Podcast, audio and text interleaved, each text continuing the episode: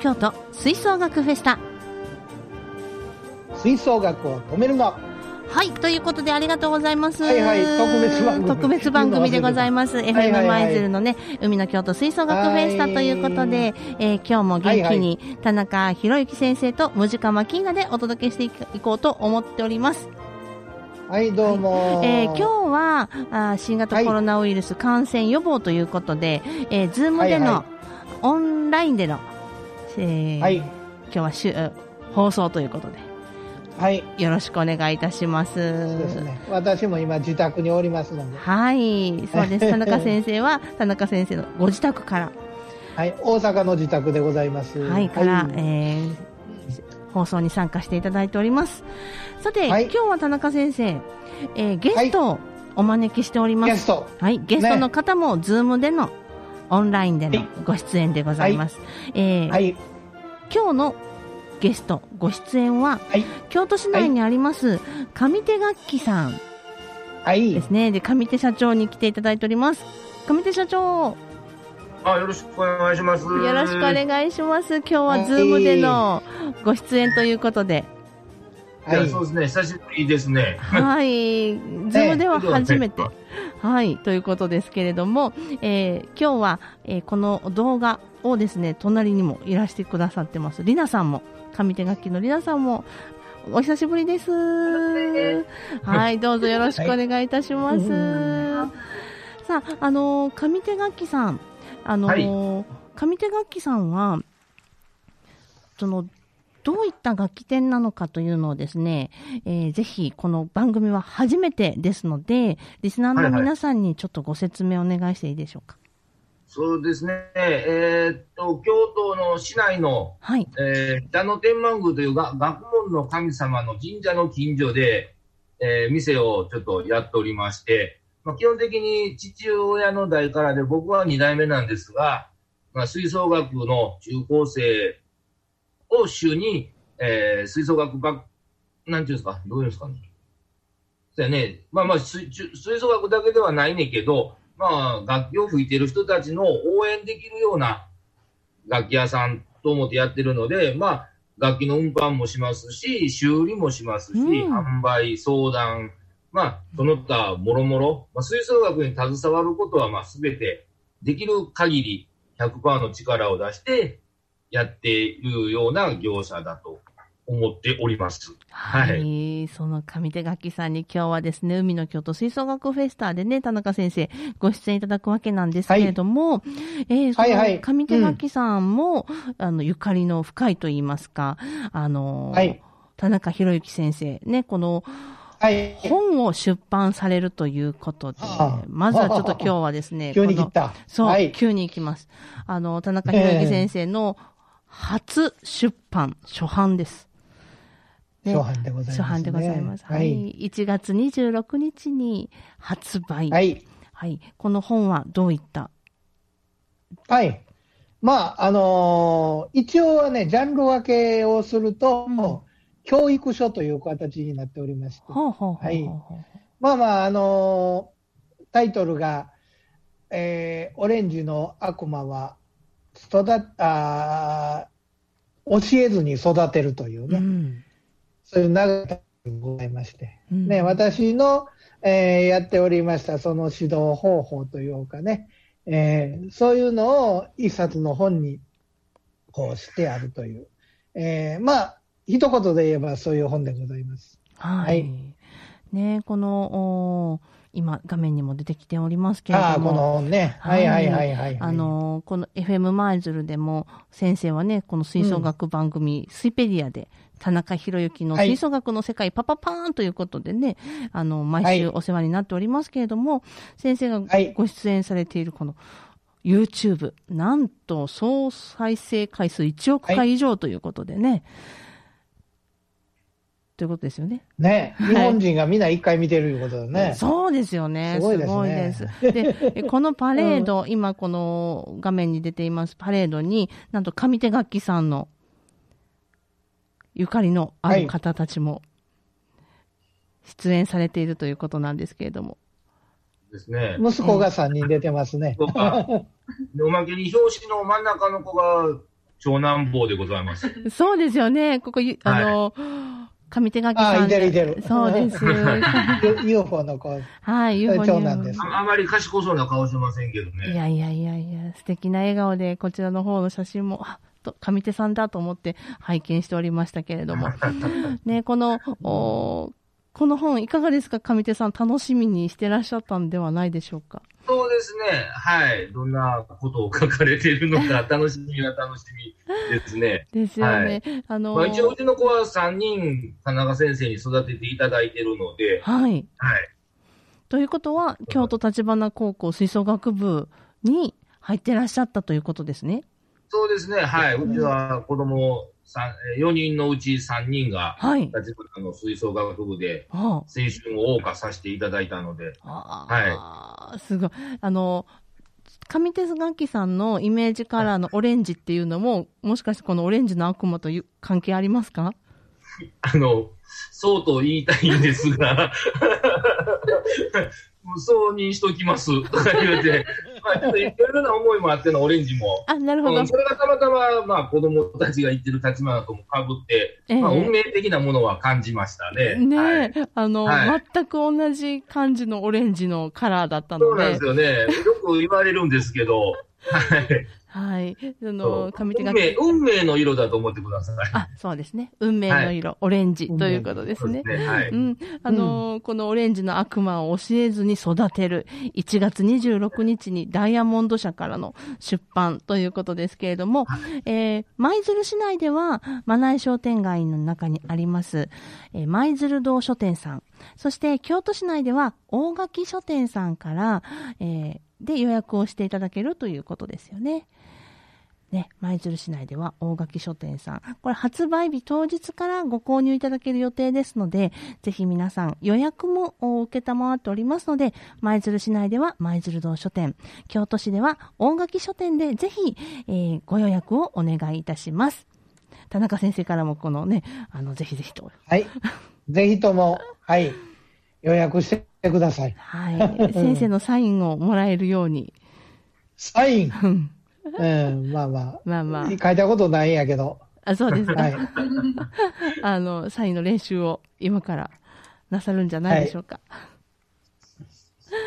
ということで、この、あのーオレンジの悪魔を教えずに育てる1月26日に発売ということでね、えー吹奏楽ファンだけではなくて、い、ろんな方に読んでいただきたいなというふうに思います。そうです。ね。はい。はい。育てる仕事をしてある方、みんなです。そうですね。はい。あ、のー会社のね、ええ。上司が、はい。あの、部下のうん。女の子の扱いに困ってるとか、あそういう例ね。あ。はい。それから、あの、思春期の子供がおって、うん。なかなか言うこと聞きょれへんという。親御さんたち。はい。まあ、いろいろんな方々にね、参考にしてもらうような本ですんで、はい。あの、学校関係とか吹奏楽関係のみじゃないですから、はい。いろんな方々に読んでいただきたいなというふうに私は思っております。はい、ありがとうございます。さあ、はいはいということでですね、今日は、えこ海の京都吹奏楽フェスタ、吹奏楽の止めるな、はえゲストに上手楽器の上手社長と、おりなさん。一緒に、えー動画の方参加していただいております。田中先生、ここからは上手楽器さんとのお話、田中先生にお願いしてよろしいでしょうか？はいはいはいはい、はい。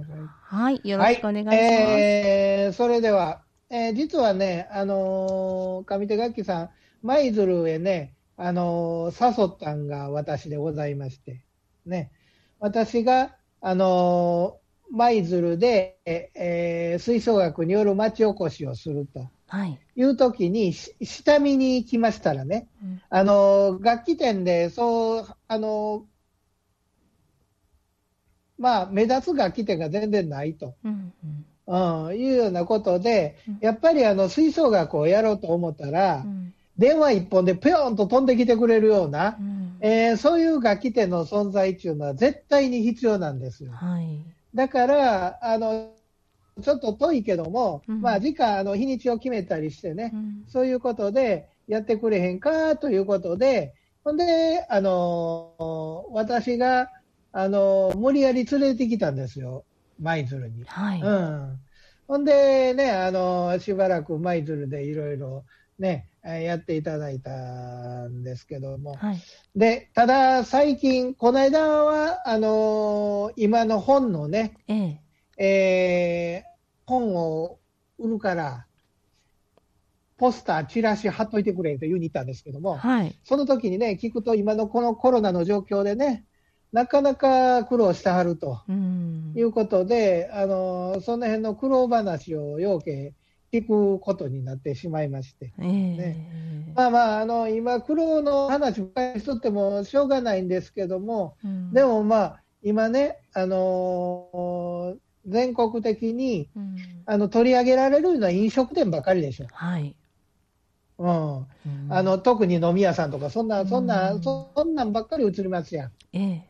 あの、夜の街のはいね。そうねそういう、それそれを、あの、夜の、もう時間を制限して早くやって、酒飲まんようにしてみたいな、そんな。ええ。でもね、あの、苦しいのはそこ飲食関係だけはないんですよ。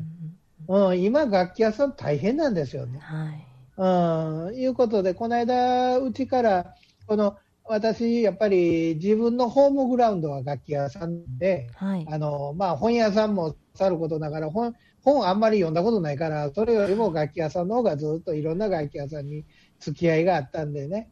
で、私本出しますね、言うて、大阪にも2カ所ほど行って、ほんで、京都も2カ所のうちの一つで、えーこの間行かしてもらったら、本当にね、大変やいうことを言うてはるんで、まあ、そのあたりね、現状がどういうもんかいうのを、ちょっとまた最初に聞かせてもらったらなというふうに思うんです。はい。はい。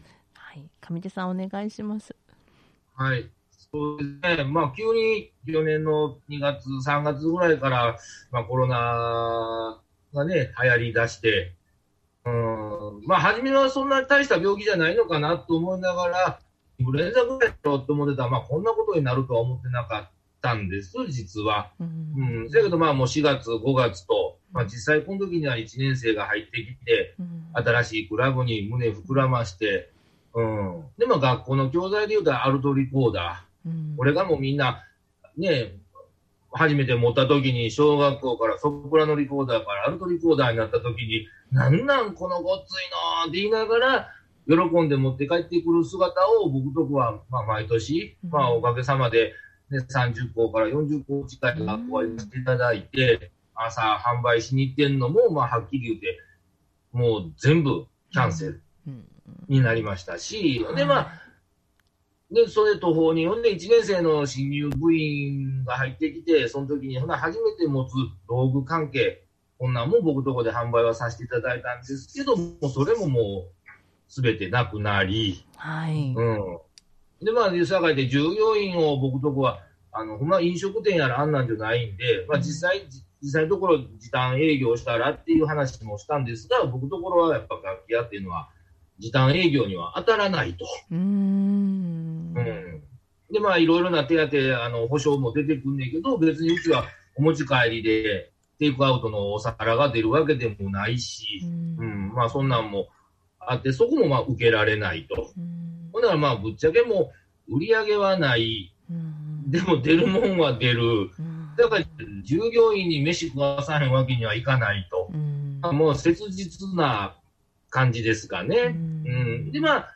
5月、6月になると上げてきて、ちょっと動き出したか思ったら、やっぱり僕らも楽しみなコンクールがなくなり、各自治体のお祭りもなくなり、ちっちゃい本番からすべてなくなりうん、ほなやっぱどんどんどんどんやっぱ生徒のモチベーションも下がってくる。ね。うん。ほんなら本番もないのに、やっぱり楽器の修理、うん。うん、無駄な修理を出せない。なるほど。いつ本番があるかわからないのに、まあ、どっかの次の本番、うん演奏会の本番に向けて新しい何かを購入しようっていうのもなくなるうんっていう状態がまあ続きながら、まあ、それでもまあ結構いろんな先生に応援していただきながら、はい。まあ、1年うん。やってきたなっていう感じですかね。そやけどやっぱり、そうやって店来てくれたはる先生方、まあ、その中でも、こう、一生懸命やってる生徒たちが来たときに、やっぱり僕らが落ち込んでるわけにはいかないので、ええ。うん、もういつも通りのうん上手楽器では営業は続けてきました。うーんはい。だけど、まあ、これがもうちょっと続くとしんどいなと思ってても、本当にもう嫌になってた時期もあったんですが、はい。まあ、ちょっと、最近はまた、あの、従業員全員と話して、うんうん、もっとできることはないかと話しながら、まあ、日々過ごしてるっていう状態ですかうね。ん。なるほど。そうですね。それし、まあ、ほんまに飲食店はね、また第、第3波が来た時に、国の方は補助してもらってうん、時短営業すれば、下手したら、まあ、噂みたいな話ですが、閉めてる方が儲かるねんっていうようなお店がある中、うん。まあ、僕らは、もう不要不急言うたら、もう完全に僕らの商売は不要不急ですからね。うん。うん。っていうね、状態で、まあ、もうちょっとこう、なんていうんですか、見ていただきたいうんなっていう気持ちと、うん。まあ、こんなもんに負けるかっていうのと、うん。うん、なんや、もう自分で奮い立たしては落ちて、奮い立たしては落ちていう一年でしたね。はい。うん。こんな感じでございます。そうです。まあ、この状況ね、もうとにかく、えーどうのこうの言うとってもしゃあないからね、うん。なんとかそのはい。楽器屋さんがね、この間あの、えーこの番組で、あの舞台屋さんのね、絹川さんが来ていただいてね、はい。その時にもう舞台の仕事全部なくなったから、うんあの学校のね、あの部室のリフォームに回ってるとかね、ああ、そうですね。そういうこと。もしたはるようなね。そうですあねー。まあ、なんかちゃうことを見つけなしょうがないようなね、うん状況にもなってきてるし。うんうん本当に。ねじゃあ、このあたりで、うん。あそうですか。うん。いやいやいやいや、ああ、うんどうぞどうぞ。はい。い一曲行こうか思ってたんやけあ、ど。そうですね。そうです。ねあの、そうですね。一曲いきましょう。それでは、えっ、と、一曲目は田中先生、紹介お願いしてもいいですか、はえー、これぞ吹奏楽という曲でございます。えー、ホルストの吹奏楽のための第一組曲。ちょっと長いけどいい曲なので聴いてください。どうぞ。さあ、ということで、はい、はい曲が終わりまして、えー、あの、曲の間ね、この YouTube もぜひご覧いただきたいと思うんですけれども、うんあの、この YouTube の曲の間はね、YouTube で裏話といいますか、上手さんと田中先生とお話しいただいておりましたはいはいはい。あの、上手社長。私は今回あんまり参加してませんでしたがあ、そうです。今、みかんた、みかん食べてた。あ、りましたよね。最近さっきからみかん2個目やん。あら。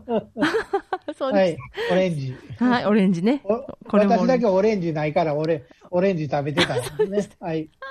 はい。という、あのはいー。で、あの、今ね、あの、裏で、ね、曲の裏でやっとったんが、はい。えー、ね、あの、この、なかなかコロナで大変やけども、うんえー、ちょっと工夫したことをやってはる言うてね、はい。あの、楽器のケースをええね、うん。オリジオリジナルにこう作り変えたりね、うんして、あ色塗ったり、そういうことをしてはる。それを今ちょっと見してもうてたとこなんですよ、ね。ああ、ぜひもう一度見せていただけますもう一遍見してもらえますか、そのラッパとかのケースね。これはよく多分学校にある。あ、これ普通のやつね。うん、はいあります、あります。これはまあちょっとアルトサックスのケースなんですええが、はいこういうケースがありますよね。はい。うん。で、あとはお、今、個人さんで持ってる CC シャイニーケースとか、まあみんなこう背中に手をはい、出してるシャイニー、シャイニーケースね。はいはい。ケース、まあああいうケースを、うんまあうちの方では、まあこんな風にわあ、かっこいい。綺麗綺麗綺麗。綺麗。あのーそうですね。ラジオの、ラジオをお聞きいただき、いてる皆さんにはちょっとこれ、画像が見えないと思いますが、かなり光沢、はい。光沢仕様と言いますかね。つるつる。綺麗な色、ブルーですか？これはまあ学校さんなんてね、まあ自分とこのオリジナルの色、まあ変な立花さんでやったらオレンジであったりとか、うん。みのじ、あのー、みの自由学やったらまあオレンジ、あの赤と白であったりとか、うん。うんううん。ん。今の色はなんとなくわかります。出。雲さんやったら紫に黒とか、ええまあどっかでオリジナルの自分とこの学校のうんうんカラーにも塗り替えられますうんうです。あとはまあ、個人さんで持ってる楽器のケース、うん。まあ、さっきもちょっとお話ししてたんですが、はい。まあ仲のいい二人で、はいそういう一緒に二人で並んだらハートの形になるような塗装もできますし、ねえ。もう完全に自分だけの、誰も被らないオリジナルの色も塗り塗り替えたすり、ごい。っていうのもあるのは、なんでまあこんなの始めようか言ったら、やっぱ本番もない中、みんなモチベーションが下がっていくので、ですよね。うん、でもやっぱり楽器はやってたい、うん。やっぱり本番があってみんなで吹けない中、うん。やっぱりちょっとこういうなんで、うん。もっとこう楽器を、なんていうんですか、で、携わる時間が増えたらいいかなと思って、まあこの楽器のケースの塗装を始めたり、うん。まあ、あとはもう、ね、管楽器の、今はコロナがコロナ、コロナで、まあ、コロナじゃなくても、やっぱり管楽器の中で汚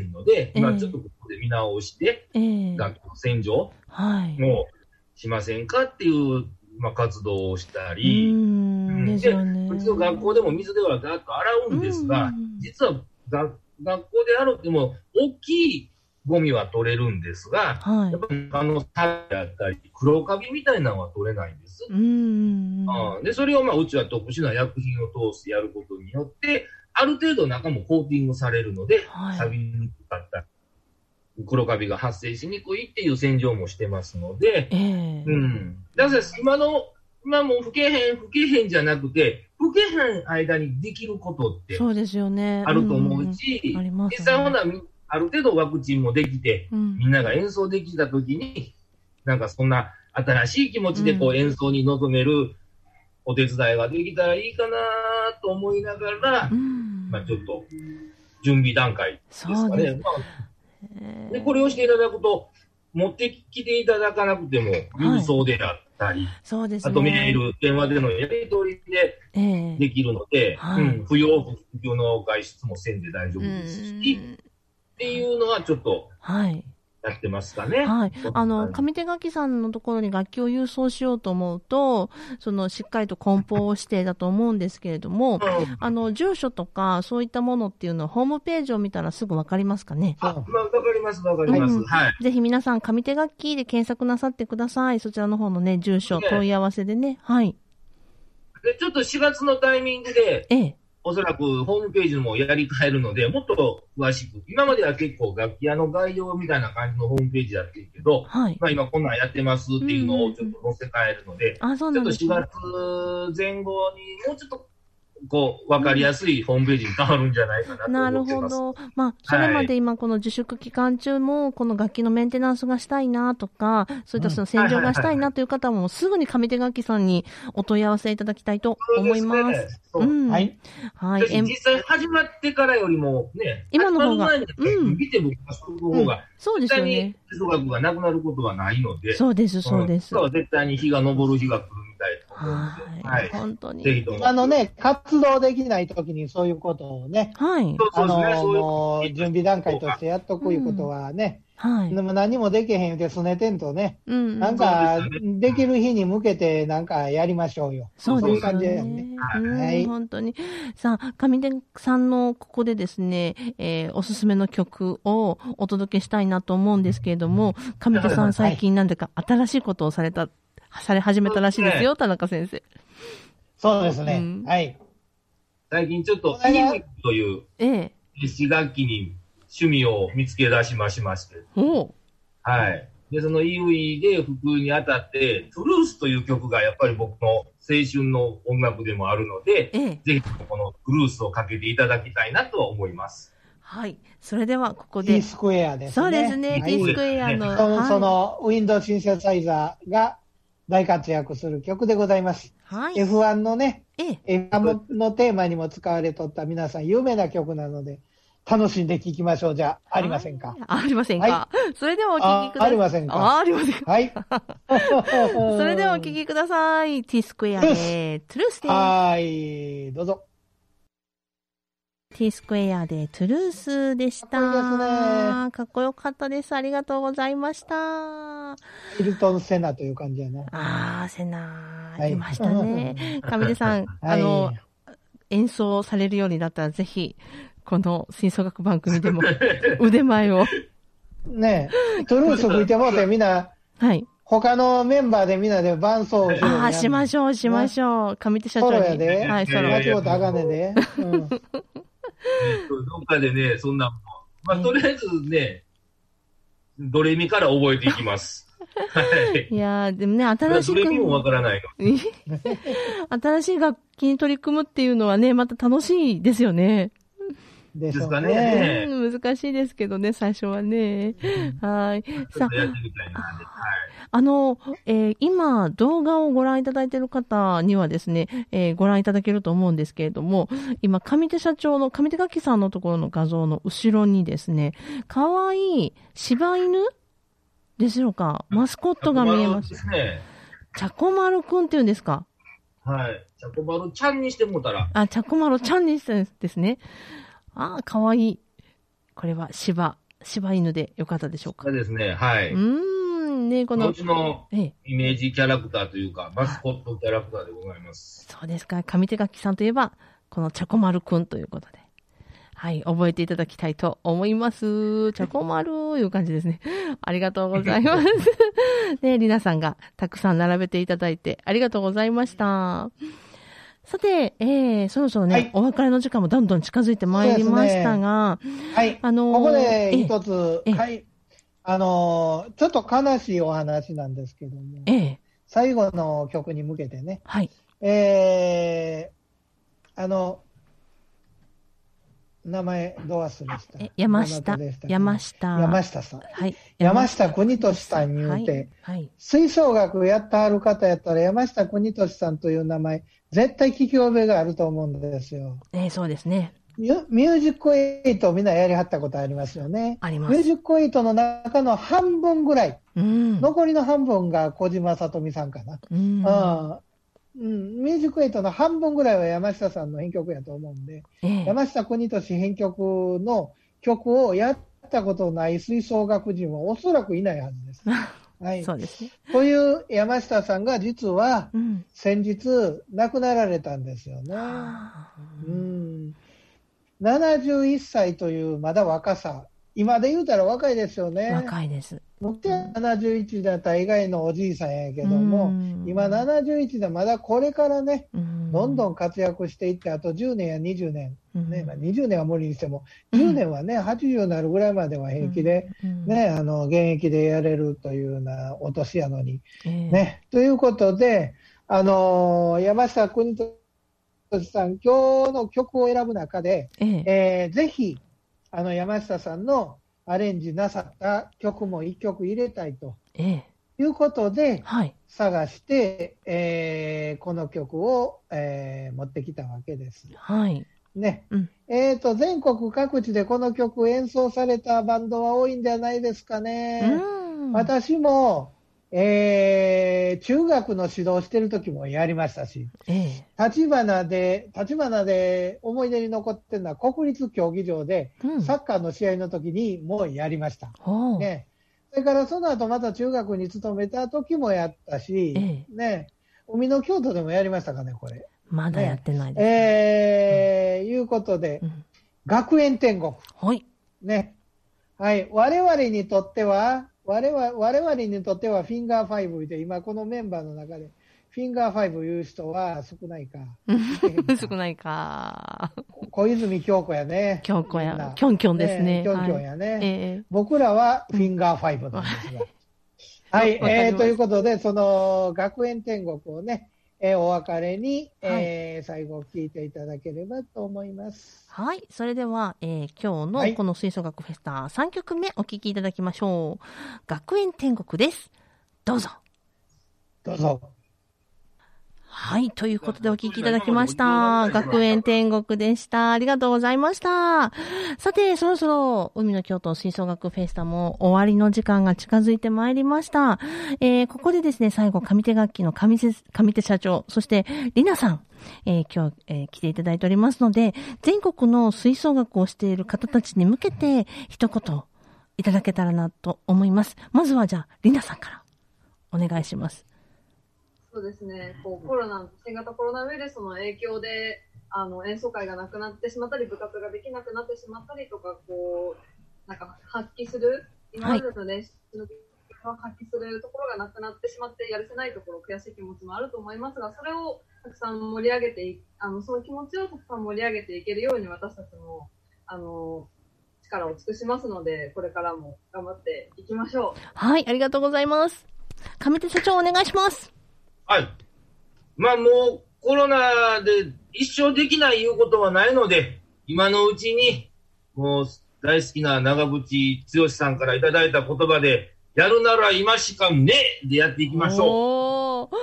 ありがとうございます。あね素敵な言葉を田中先生いただきましたね。